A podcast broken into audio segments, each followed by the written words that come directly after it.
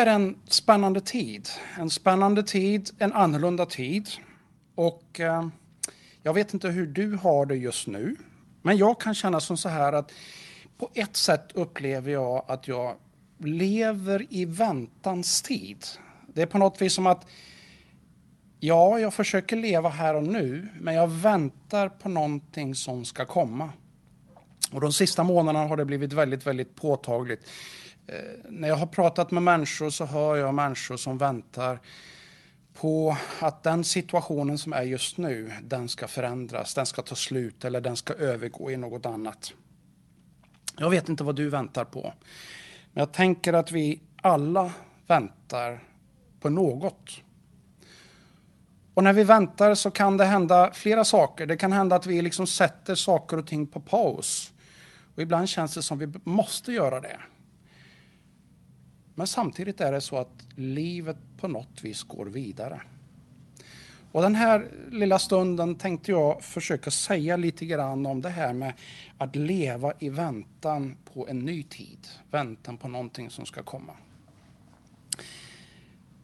Vi har rätt så nyss firat påsk och i den kristna tron så är påsken en av de där historiska markörerna. Det är liksom ett tydligt skifte.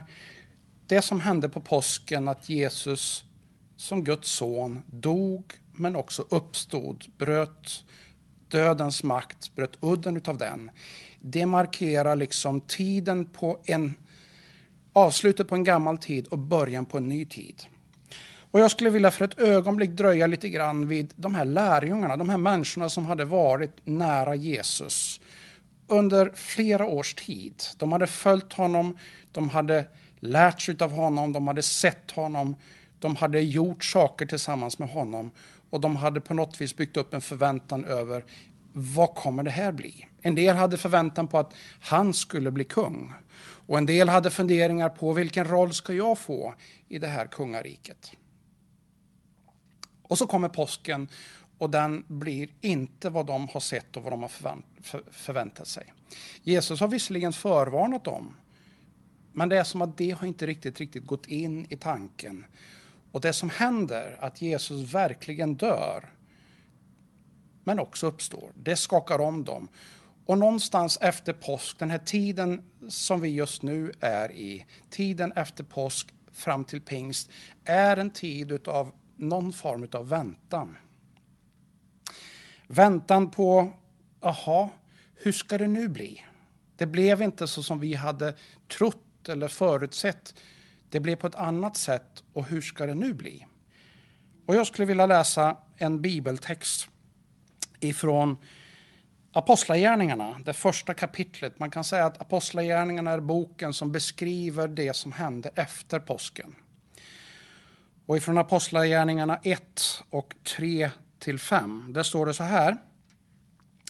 Han, alltså Jesus, framträdde för dem efter att ha lidit döden och gav dem många bevis på att han levde.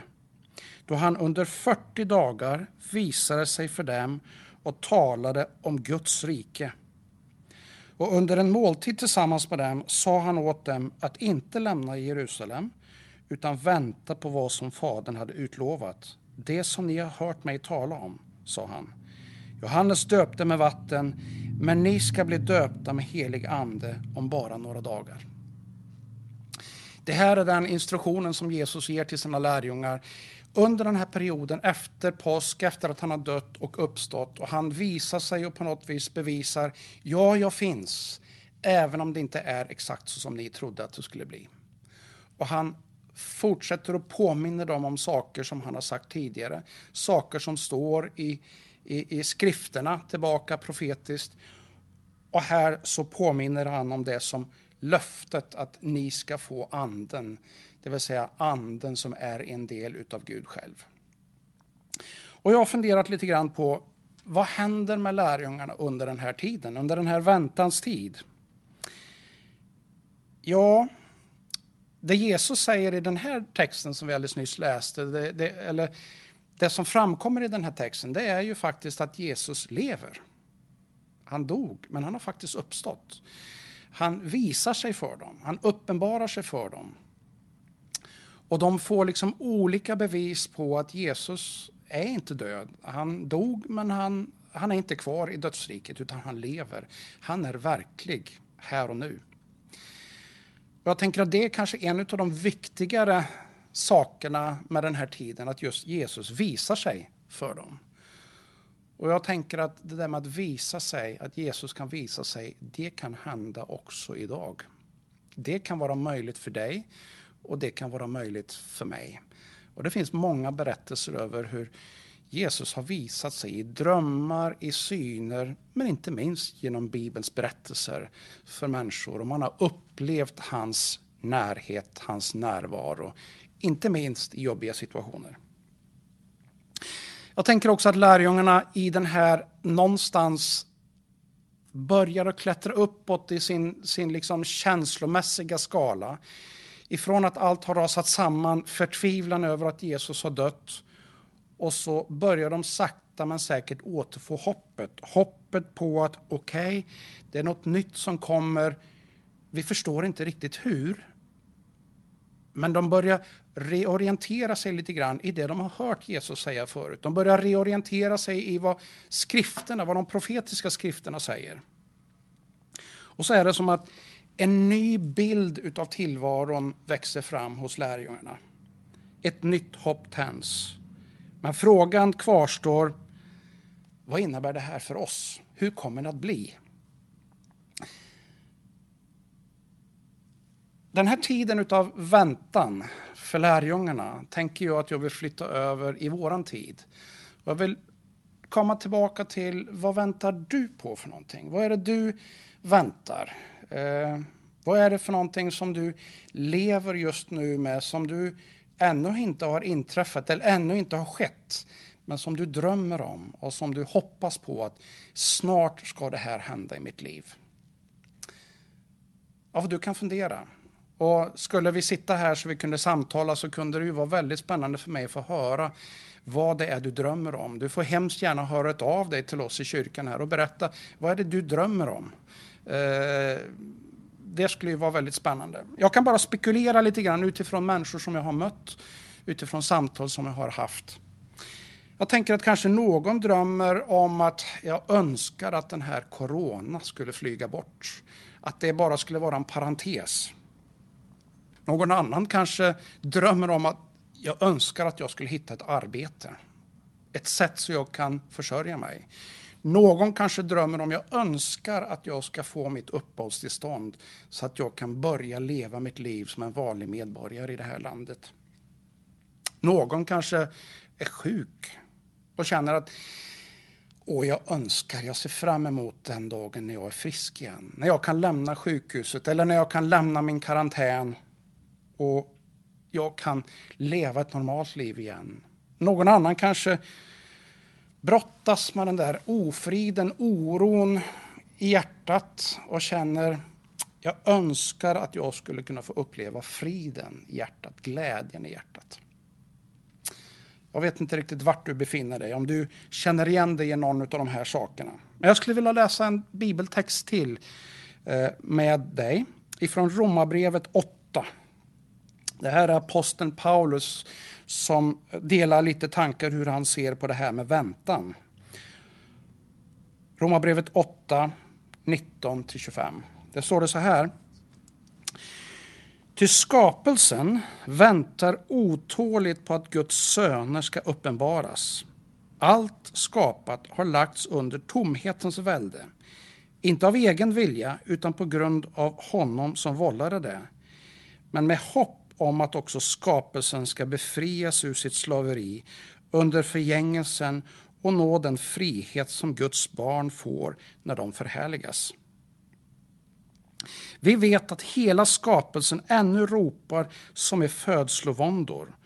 Och till och med vi som har fått anden som en första gåva, också vi ropar i vår väntan på att Gud ska göra oss till söner och befria vår kropp. I hoppet är vi räddade. Ett hopp som man ser uppfyllt är inte något hopp. Vem hoppas på det han redan ser? Men om vi hoppas på det vi inte ser så väntar vi uthålligt. Det Paulus försöker att sätta ord på här, det är att vi lever alla i någon form av väntans tid. Vi är alla, alltså hela skapelsen.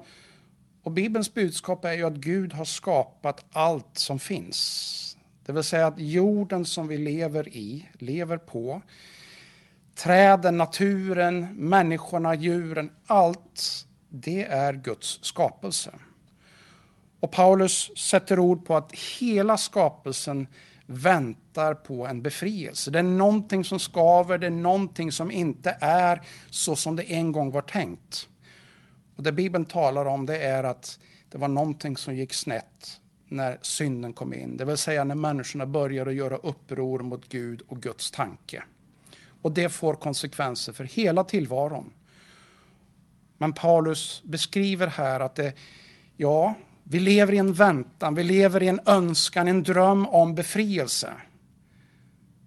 Vi ser det inte riktigt ännu, men vi hoppas på det. Vi tror att det ska komma. Och vad är det då som är hoppet? Jo, det är just Jesus Kristus, det han gjorde på, pors på påsken. Det vill säga att han dog på korset och att han uppstod. Därmed så gjorde Jesus det möjligt att börja återupprättelseprocessen. Det vill säga döden som hade tagit ett grepp om tillvaron och på ett sätt fortfarande har en grepp om tillvaron. Den dödens makten bröts och Jesus påbörja det här återupprättelse eller försonings restaureringsarbetet. Inte bara för oss som människor och individer, men hela skapelsen. Vi har ett hopp. Vi har ett hopp i Jesus Kristus. Vi har ett hopp om återupprättelse. Och det skulle jag vilja skicka med till dig idag. Det som du känner skaver, det som är brustet, det som är trasigt eller det som inte är som det ska vara, det som är i ofrihet. Det har Jesus en dröm om att få chansen att befria och återupprätta. Befria dig från det som binder och återupprätta, återskapa Guds fantastiska tanke för dig, för din familj och för tillvaron som vi lever i. Ett hopp om något nytt. Och jag skulle vilja om möjligt tända det där lilla ljuset. Jag har ett ljus här. Det får symbolisera det där ljuset av hopp. Jag skulle vilja om möjligt tända ett litet ljus av hopp hos dig. Vi väntar tillsammans. Du är inte ensam än. Vi kanske har olika bild. Vi sätter olika beskrivning över vad det är faktiskt vi väntar på. Men vi väntar tillsammans och vi längtar tillsammans. Men det finns hopp, det är Bibelns budskap. Och Jesus är nyckeln till det hoppet. Avslutningsvis skulle jag bara vilja säga lite grann att, någonting om det här med att leva och vänta samtidigt. För det är ju inte så här att bara för att vi väntar så sätts allt på paus. Bara för att vi just nu går igenom en utmanande tid så sätts inte allt på paus. Ja, en del blir begränsat, en del blir annorlunda. Men livet går på något sätt vidare. Jag har de senaste tre åren varit med om sorg i min familj på olika sätt. Och jag konstaterar att när den där sorgen inträffar där och då, då känns det som att ja, men jag vill sätta allt på paus. Hur ska det här gå? Kommer vi att överleva det här? Men livet går vidare. Och någonstans så tänker jag att vi behöver leva medan vi samtidigt väntar. Nya testamentet inte minst och breven Apostlagärningarna och framåt berättar rätt mycket om att leva medan vi väntar. Leva medan vi väntar på den större befrielsen. Och under den här tiden så kan vi göra ett antal saker. Man kan göra det man kan. Om du är begränsad där du är så finns det ändå saker som du kan göra. Du kanske om du brukar träna så kan du inte gå till gymmet som du brukar göra. Men du kan träna hemma. Du kan gå upp och ner för trapporna. Du kan, som jag såg häromdagen, någon som lyfte sina barn upp och ner som ett sätt att, att träna när man inte kunde vara ute. Alltså det finns saker som vi kan göra i väntans tid för att fortsätta att leva, men också kanske för att förbereda oss på det som komma skall. Att ta steg i den riktningen För det finns steg som vi kan ta nästan var som helst i livet när vi väntar på befrielse, när vi väntar på nästa fas i livet, när vi väntar på det som ska ta slut och det nya som ska komma. Väntans tid är också, som, precis som det var för lärjungarna, en tid av reorientering, en tid för att liksom försöka omtolka vad innebär det här nytt för mig? Kanske är du en sån här person som har levt nära Gud länge, men så kommer du i det här läget och så börjar du fundera över livet. Vad innebär det här? Är det någonting jag måste se på ett annat sätt? Kanske är du en person som aldrig har funderat speciellt mycket på det här med Gud eller tro.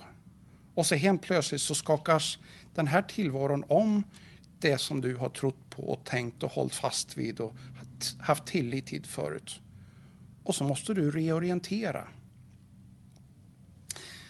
Mitt råd som jag skulle vilja ge till dig här, det är att sök dig till källan. Sök dig till källan utav det som kan ge dig frid, som kan ge dig hopp. Och det jag skulle vilja säga det är att Bibelns budskap, det som jag själv har valt att leva för, valt att tro på, säger att att leva i närheten utav Gud, i närheten utav Jesus, som är den mest gripbara, synbara, synliga uppenbarelsen utav Gud. Att leva nära Jesus, det är ett sätt att komma nära hoppet. Det är ett sätt att komma nära ljuset, det är ett sätt att komma nära friden. Och det är ett sätt att kunna lyfta blicken, både härda ut med det som är just nu, men kunna se framåt, blicka framåt. Genom den passagen som du tar dig just nu, men också ända in i den himmelska tillvaron. Eh, det är min rekommendation. Börja utforska. Och har du levt med den där drömmen, med den där tron länge, ja men ta något steg till. Läs Bibeln lite mer, fundera över de här berättelserna, vad betyder de för dig i den här tiden? Och fundera över vad är det egentligen du längtar efter? Vad är det egentligen som är liksom din önskan som du drivs av? Och hur kan Gud vara en hjälp i din önskan, i ditt sökande framåt? Gud välsigna dig på den resan. Samtala gärna med någon annan om dina funderingar. Gör det i familjen, gör det med någon vän du har förtroende för eller gör det i den lilla gemenskapen som du har med kanske andra som delar tron eller delar den här typen av frågor. Och så vill jag be för dig. Gud, tack för att du ser var och en som nu har börjat att fundera, kanske inspirerad av den här predikan. Var du med i upptäckten, visa dig, uppenbara dig och gör dig närvarande i deras liv. Hjälp dem att stå ut i väntans tid. Hjälp dem att ge hopp framåt. Jag ber dig i Jesu namn. Amen.